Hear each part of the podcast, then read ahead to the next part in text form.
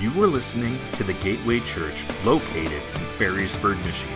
You can learn more about us by visiting thegateway.church or like and follow us on Facebook where you can watch full services, keep up with all that is going on, and get connected. Thank you for that warm gateway welcome. And you noticed I took the old guy's route.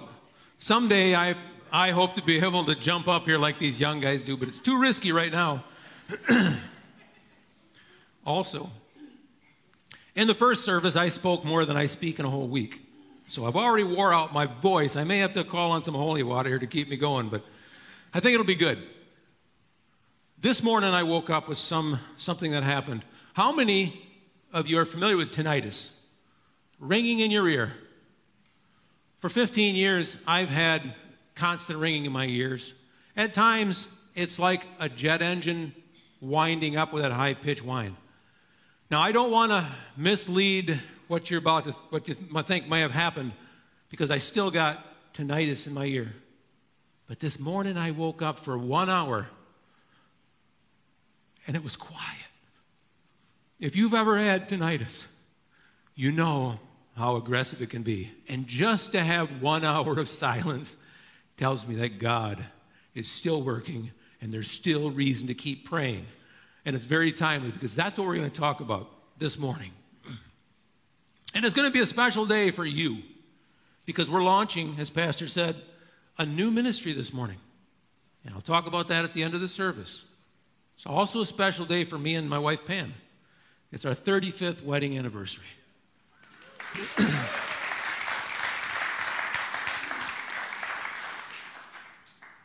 God deserves all the glory for that. Because it truly was a miraculous string of events that brought us together.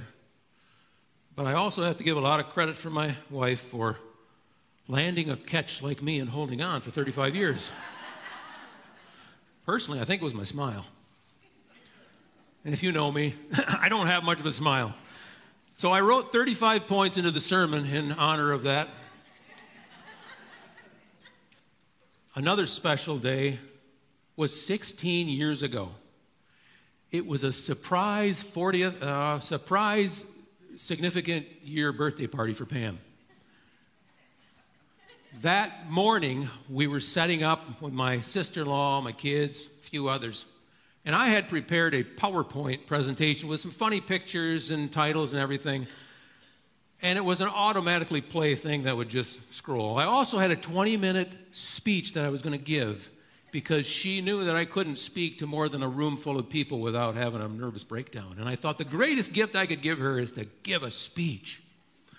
That morning, setting up, I got everything all ready, and the, the screen was there, and I hit play, and it was all smoothly going.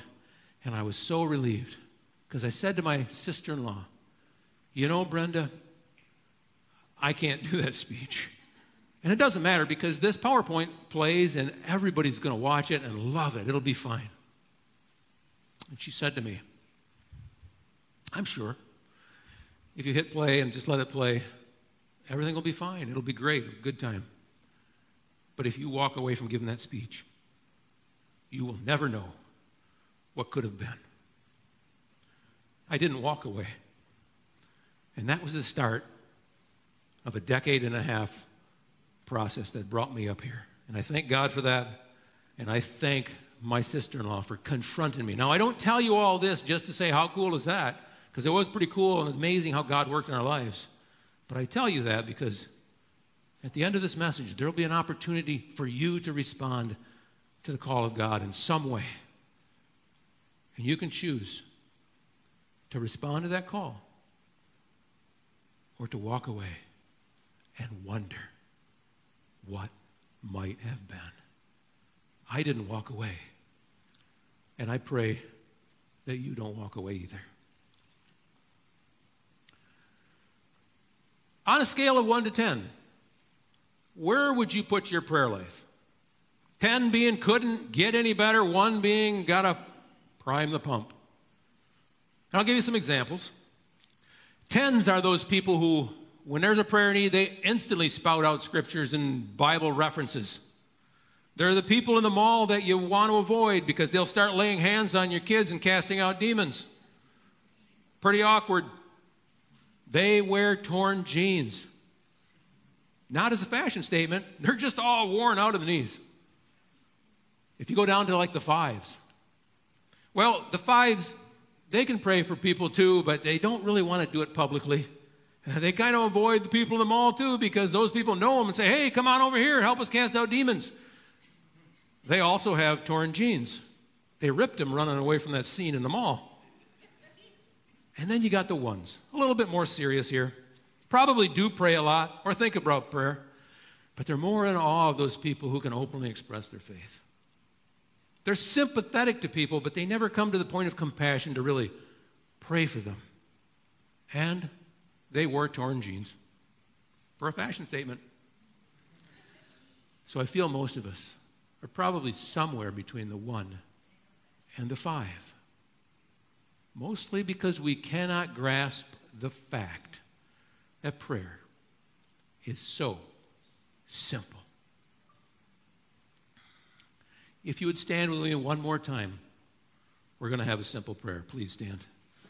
And if you could repeat after me these words Dear Heavenly Father, fill this entire building with your presence. Speak to each one of our hearts today. Change our lives forever. In Jesus' name, amen. Thank you. You may be seated. Two men were in a bar bragging about re- their religious knowledge and what they knew about the Bible. Because people in bars really do talk about religion. So I've been told. So the one guy says, Hey, I bet you don't even know the Lord's Prayer. And the other guy says, Oh, I sure do. Well, 10 bucks says you can't recite it. Oh, okay. Give me a minute. Uh, hmm. Okay, there goes. Now I lay me down to sleep. I pray the Lord my soul to keep. If I should die before I wake, I pray the Lord my soul to take. The other guy's just sitting there in disbelief, jaw wide open. I can't believe what I just heard. Word for word, you nailed it. Here's your 10 bucks. Now, I think most of you got the humor of that joke, but if not, read Matthew 6. That's the real Lord's Prayer. But this is one of those prayers that many of us have been taught as a child. How many of us have been taught that prayer? Okay, keep your hands up. How many of you, with your other hand, have practiced that prayer through your life? Okay, so a few of you are Pentecostal. We'll work on that. But that prayer has so much significance. I looked a little bit on, in the Bible and found the references that could have created that prayer. For instance, in Psalm 4, verse 8, King David writes, In peace I will lay down and sleep. For you alone, Lord, make me dwell in safety. And then I can't help but think the last part of it was from Paul. Whoever calls on the name of the Lord will be saved. My mother taught me that prayer when I was very young. And every night I got down on my knees by my bed with my dad and I prayed that prayer. When I was in ninth grade, I told dad, don't ask me to go to church anymore. And he didn't. And from then on, I started to study Eastern religions. I was into the martial arts, even got into the occult. But the strange thing is, even in those dark days and nights of the occult, I still found myself laying down praying that prayer. It wasn't until I was 18 years old and I really became born again that that prayer transformed in a conver- into a conversation with God. I believe millions of people have used that prayer as a anchor to some kind of faith that finally brought them to true saving knowledge. And it tells me of the power of simple prayers. You know, we have a habit of complicating prayers when in reality prayer is so simple. Not necessarily easy, as I've said before, because it takes time, commitment, and selflessness, but it is so simple. Just like this message is going to be so simple. In fact, I'd like you to recite those or repeat those words with me, please. So simple. Okay? A little bit louder. So simple. Okay, now let's use our hands and gesture so simple. So now you know the routine. When you see me going like this, you know it's coming. So simple. You did good. Thank you. Now, I don't want to insult your intelligence with such a simple message, but I do want you to walk away with three very clear points about prayer. First one, I want you to leave with an audacious confidence and boldness because no request is too big for God. Second, I want you to walk away with an unwavering, steadfast persistence because commitment is what gets God's attention. And third, I want you to walk away with a praiseworthy humility because all credit, honor, and glory belongs to God. But we begin by grasping the fact that prayer is so simple. So, what prayer is not? Let's start there. Prayer is not a disingenuous string of phrases and cliches. How many of us don't have to raise your hand, but I am guilty, have sped through a dinner prayer or at night sped through something and at the end we thought, oh, got that done. Although, memorized phrases do help us to remember Scripture and to insert those magnificent moments from God's Word into our prayers. Maybe phrases and cliches are a thing we should hang on to. Okay, but not, it's not a prepared and, uh, prepared and perfected presentation. Although there are opportunities at weddings, funerals, graduations, baptisms, family gatherings where it may be the thing to have it written down and get it right. Okay, all right, but it's certainly not a checkbox on your to do list. That, we know that's a fact. You don't just say, God bless mom, God bless dad, blah, blah, blah, blah, blah, blah, blah, blah. Give me this, give me that. Huh, got that done. Uh, but then on the other hand, a written prayer list sure is beneficial to keep us focused. Okay, well, I guess actually all of these above are legitimate forms of prayer because there's no real box encasing the parameters of how to do prayer. There's no set of rules that you have to follow there's no penalty if you get it wrong. But none of these above are really the true essence of prayer. So, what is prayer?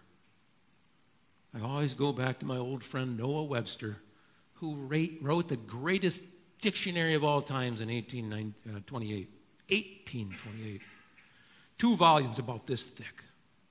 His definition of prayer is about a page long, but the first sentence captures it so well. Prayer, a solemn address to the Supreme Being. It's a spontaneous, ongoing conversation with God. And a conversation goes both ways. You see, if we continuously just in prayer just speak and tell him our needs and keep on going and going and going, we're giving God a speech. He don't need a speech. He desires conversation. We speak a little, then we're silent and listen to our heart. We speak a little more, and we wait till the Holy Spirit convicts us. We speak a little more, maybe read His Word, and things begin to come back. His voice becomes clear. It is the substance of all relationship, without which there is no relationship. It is the substance and power of all ministry, without which there is no ministry. And yet, we use it so sparingly. Can't help but think of my few short weeks in Africa, working next to the people in that country of Zambia, and how the Word of God and praises were continuously coming out of their mouth.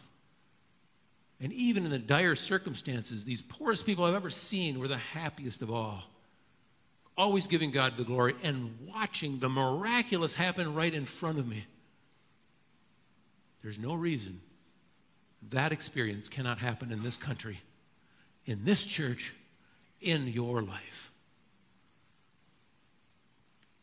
Perhaps we need to stop complicating prayer or putting it off till later, or maybe believing that God really is listening.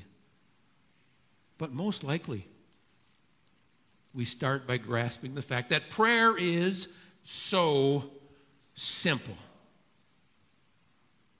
So let me give you three avenues of prayer, I've called them. Avenues of prayer, because we could preach on prayer and go to a seminary and have a college course that lasts a lifetime and still not grasp everything there is about conversing with the Master, the Creator. But Jesus, the author himself, gives us these three tidbits of simplicity in prayer. The first one is boldness. It comes from Luke 11, verse 5, the parable of the friend at midnight. Then Jesus said, Suppose you have a friend and you go to him at midnight and say, Friend, lend me three loaves of bread. A friend of mine on a journey has come to me and I have no food to offer him. And suppose the one inside says, Don't bother me, the door's already locked. My kids are in bed. I can't get up and give you anything. But Jesus says, I tell you, even though he will not get up and give you the bread because of friendship, Yet, because of your shameless audacity, he will surely get up and give you as much as you need. So I say to you ask and it will be given to you, seek and you will find, knock and the door will be opened. For, for, for everyone who asks receives, the one who seeks finds, and to the one who knocks, the door will be opened. Jesus explains that if your friend is going to respond favorably to your daringly fearless request, then how much more can we expect a God who loves us to do even more? Presume upon God's friendship and remember that there is no midnight where God is asleep or unreachable. It is said that in the early years when missionaries set foot on the continent of Africa, the people in those countries were quick to accept the gospel. And they immediately began personal prayer lives. Some would go out into the fields or the jungles so frequently to pray that they would wear a path in the ground.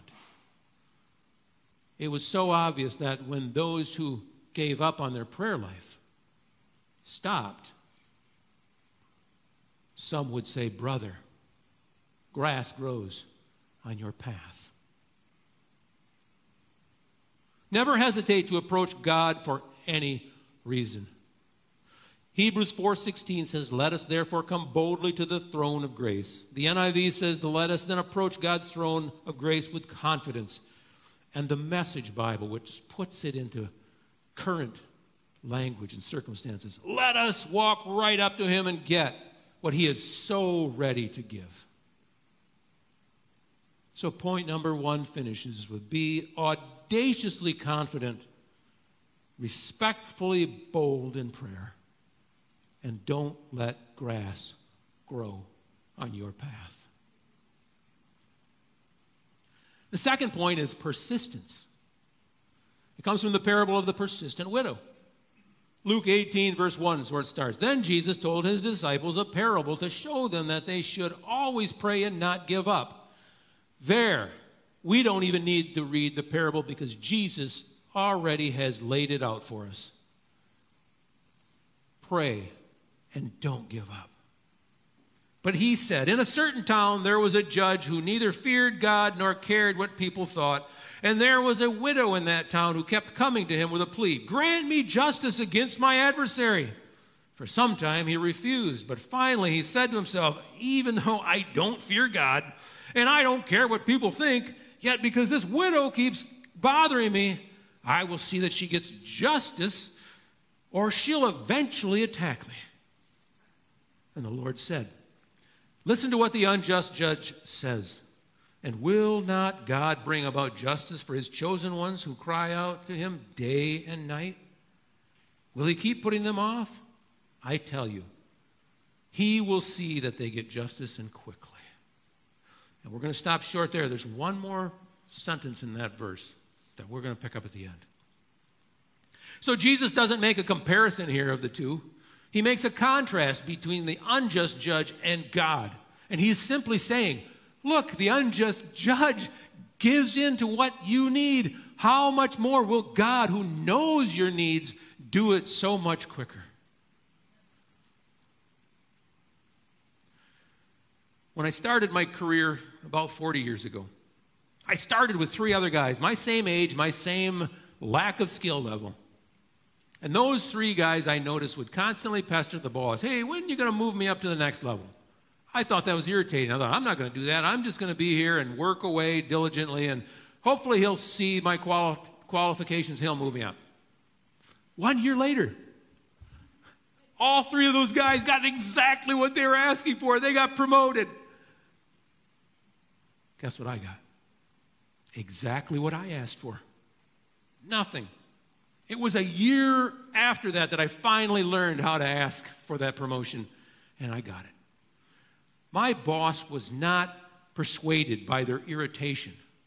He wanted to see who was going to be committed enough to keep being persistent, and he moved those committed guys. I wasn't committed. God is not playing a frustrating game with you by having you continue to pray. He is teaching you to be committed to your requests. Do not grow weary of praying the same prayers. Colossians 4 says, continue earnestly in prayer, be vigilant in it. The NIV says, devote yourselves to prayer, be watchful and thankful.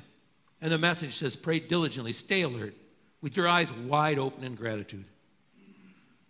Be cordially continuous, and politely persistent in prayer. And remember, the squeaky wheel gets the grease. Point number three humility. Later on in that chapter, Luke 18, verse 9, the parable of the Pharisee and the tax collector. To some who were confident in their own righteousness and looked down on everyone else, Jesus told this parable.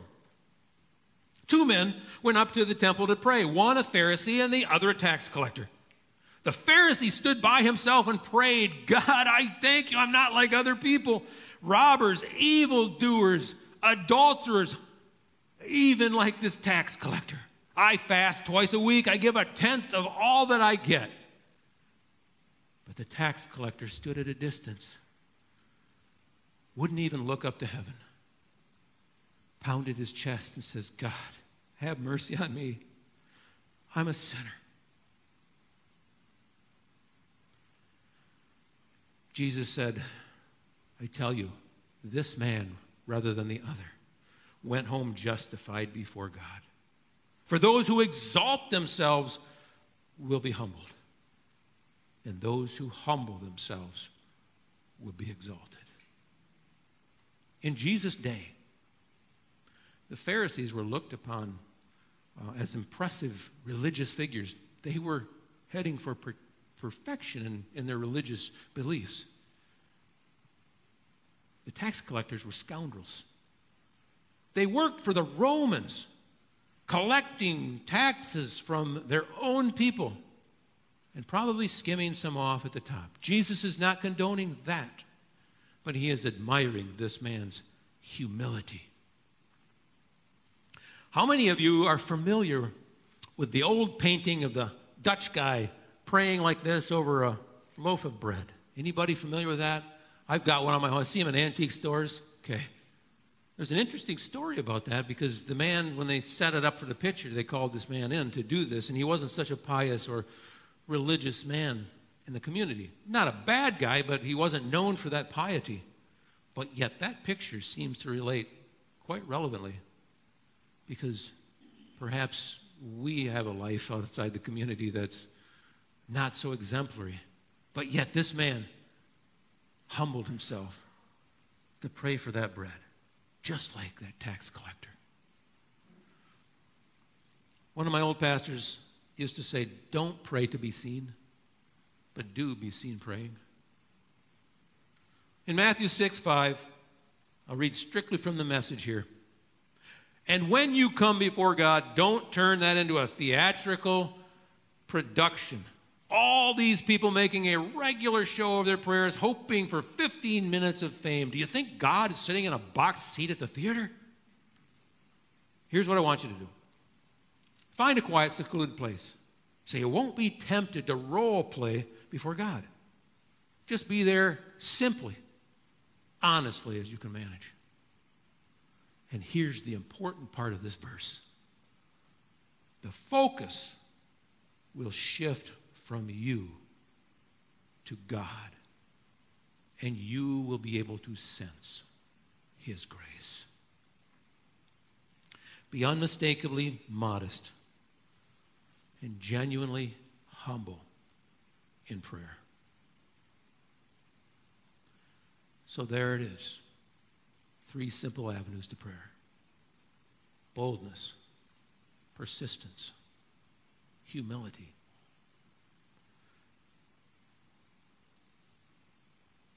Written by the author himself. So, what was our catchphrase again? So simple. But not necessarily easy. Because it does require time. How much time do we have to spare nowadays? None. It does take commitment because commitment requires accountability. And it does require selflessness, selflessness. Because prayer is not ultimately about us, it's about God. So then, how do you become immersed in this? You may have heard this phrase before. I'm sure it's a popular quote, but I don't know who said it. Uh, uh, tell me and I'll forget. Show me and I may remember, but involve me and I will learn. I studied American Sign Language for about a year. One of the people in the class also took what was called full immersion training. I read the book they went into a room with people who did nothing but sign language. It took me a year in that class to learn most of the words and the numbers and letters, and I could stumble through a, for a few sentences. After three months, this person was fluent because she was able to practice the art. After my class, it wasn't long. It all faded away because I had no opportunity to use it. It's the same with prayer. And it's simple, but it's not easy. Another quote that I don't know who said it, pretty sure it was one of my high school teachers. Nothing worthwhile ever comes easy. And the same is true with prayer. The best way to become fervent and fluent in prayer is to pray.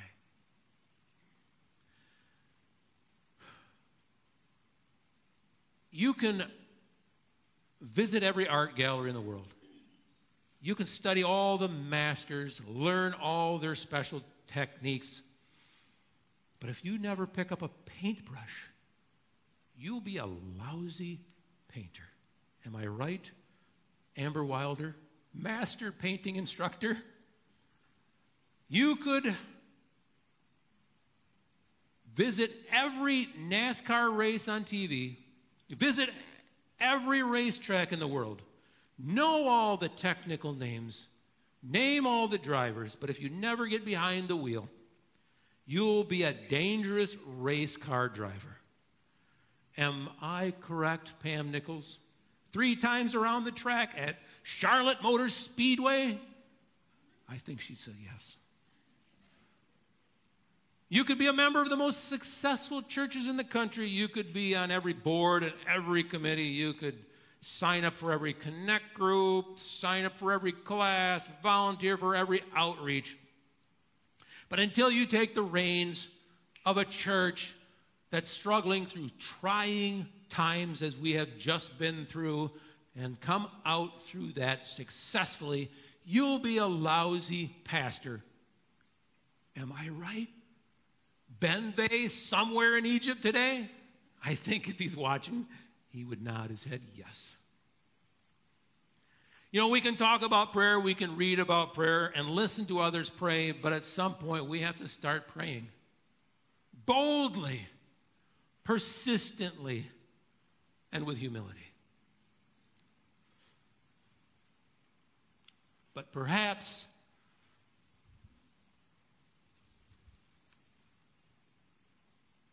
most importantly, approach it like a child. This hung on my wall in my home where I grew up. And I recently discovered it in a cedar chest. And now it's prominently displayed where I see it every day. On the back, there's a note that says from my mom that she bought this in 1949. It would have been a couple years after my oldest brother was born. She wouldn't know that she'd have two more sons. She wouldn't know that today all of her sons, her grandchildren, and probably her great grandchildren are following the Lord. In fact, when mom bought this, she wasn't even saved. When she taught me that prayer, she wasn't even saved. I'm sure that she also prayed that prayer. And I believe things like that childlike faith that cause us to call on the name of the Lord bring us to that point of being saved.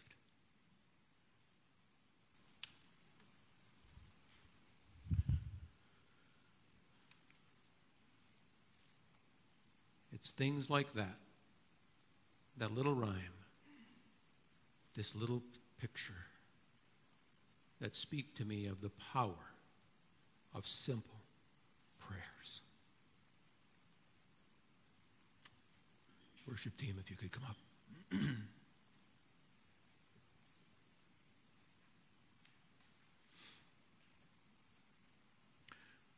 Some of you may be saying,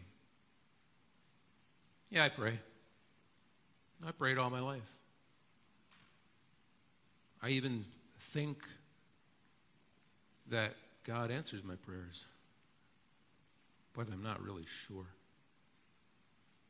I mean, I see things happen, and actually, I'm kind of hoping it's God's answering my prayer, but maybe it's just fate or chance.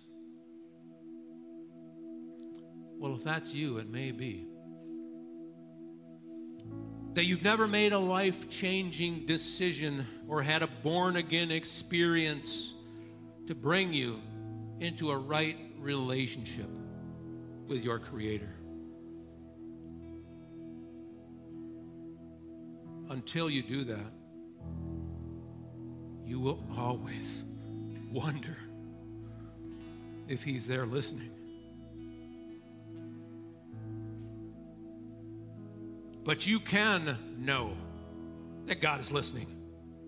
You can sense that God is near. You can sense and see real answers to prayer. And you can be sure that you will live forever with Him. But you have to take a first very important step and make Jesus the Lord of your life. There's a set of scriptures that help explain to those who may be unfamiliar with this. They come from Romans, it's called the Romans Road to Salvation. It starts out with man's problem. that no one is righteous, that all have sinned and fallen short of God's glory. But yet, it also says that none are without excuse because even nature speaks to us all about the glory of God. And the consequences of all that is that the wages of sin are death. We've all fallen short. Even one sin is too much to meet God's perfection. But the solution is that God demonstrates his love toward us that while we were yet sinners, Christ, God in the flesh, the perfect sacrifice, died for us. And that if we confess with our mouth that Jesus is Lord, and we believe in our heart that God raised him from the dead, we will be saved. For whoever calls on the name of the Lord will be saved.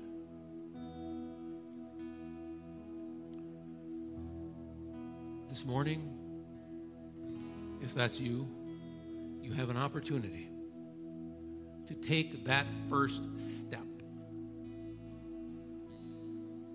It may not be instant glory, it may not take away all your problems in life, but it will give you assurance of His love and salvation. If that's you this morning, please raise your hand so I can see you. And if you're online, type in the comments that you accepted the Lord today, and we'll have someone follow up with you. And I don't see any hands at the moment. But think about that. Don't think too long, but think about that. Because in a few moments, we're going to have people come up here for other reasons. And I want to be sure that you have the opportunity to join with those people. But for those who may have made that decision online or even in this room, but just had not acknowledged it, I'd like all of us to pray this simple prayer of salvation out loud together. You would please, please repeat after me. Dear Heavenly Father, Dear Heavenly Father, thank you for sending your Son Jesus thank you for sending your Son Jesus to die for me on a cross. to die for me on the cross. I know that I'm a sinner I know that I'm a sinner. and I cannot save myself, I cannot save myself, but I accept His free grace and mercy. but I accept His free grace and mercy. I ask Him into my heart, and I proclaim right now that Jesus is Lord of my life. Right now that Jesus is Lord of. Fill me with your Holy Spirit, Lord. Fill me with your Holy Spirit. Walk with me all the days of my life, Walk with me all the days of my life. and I will live with you And I will in glory. Amen. And if you have prayed that prayer, tell somebody about it. Maybe somebody out there in the welcome desk, or in a few moments up here when we call uh, our ministry team up. At this moment, though, I would like to call up all of our pastors who are available to come up our elders and deacons who are here, if you would all please come up right now. And I know there's a few missing, but whoever we got, please come forward. And then all of those who are on the designated prayer team, and you know who you are, please come up and stand with us up here. As Pastor said in the announcement video, we're launching a new ministry today. It's called Prayer Partners. And these are our prayer partners. There are more that were here in the first service, and there are certainly a few who could not make it today. But these are our prayer partners. Someday we might have a lanyard or a sticker or something, but today, if you could all, folks, turn around so they could see your faces, look at these people, learn their face. And going forward, when you see these people anywhere, if they're walking into church, if they're greeting at the door, if they're talking in the lobby, if they're seated in these chairs, if they're standing up here during the worship service worshiping, even if you see them at the grocery store, don't hesitate to tap them on the shoulder and say, Can you pray for me? This is their mission, and I'm one of them as well. I just want to pray a prayer of commission to these right now. Heavenly Father, only you know how grateful I am that these people have stepped forward into this ministry because I know that this is a ministry that's on the front lines of warfare. And we know what that means. It's not always vacation. Lord, I pray for your anointing Fill them with your Holy Spirit beyond measure. Give them words to speak that will even marvel their minds that have come from you. And Lord, through these people, may they work to bring your ministry, your healing, your deliverance, your providence by prayer to the people of our church, in our family and in our community. In Jesus' name, may it be so. Now I want to give them all something to do. And I'm going to make a bold statement and say, you have a prayer need. In fact, you've probably got a list of prayer needs because we all do. I do. But specifically, you probably have a prayer need that you have given up on. Let God bring that to your mind right now. And I'm going to ask that in a moment, or even right now, be the first ones in line to come up and have these people pray for that need. For those of you who have made a decision for Christ, I want you to come up along with them and share that with somebody up here. But let me go back to that final sentence in the parable of the persistent widow. It's kind of an odd statement after that story. But it says this, and Jesus is talking about himself here. He says, When the Son of Man returns, will he find faith on the earth? What a disheartening statement that that could possibly be true. But in the context of the parable, I believe he's talking about a faith that believes and prays with boldness, persistence, and humility. And let me ask you this one more question that I hope sinks to your heart. When Jesus returns, will he find you with this kind of faith?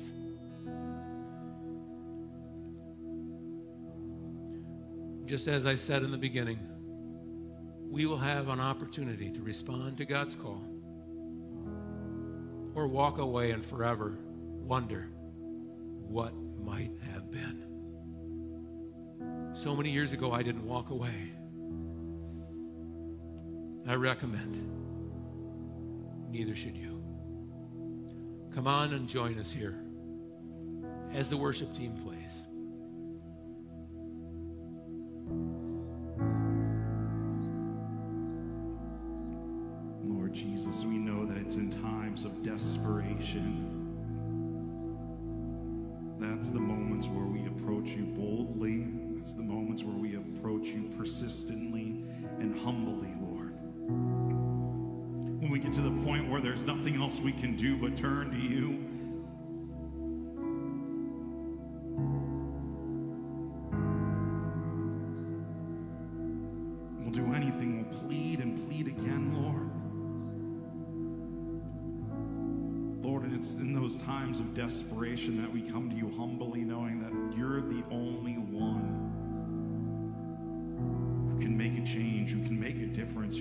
Meet our needs, who can answer a prayer, Lord.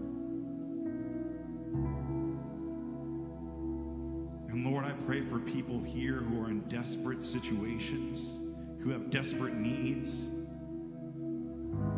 or maybe, maybe even emotionally desperate, Lord, that you would meet them where they're at. That you would see them in their hurt, in their pain, in their desperation, in their longing, in their numbness. Lord,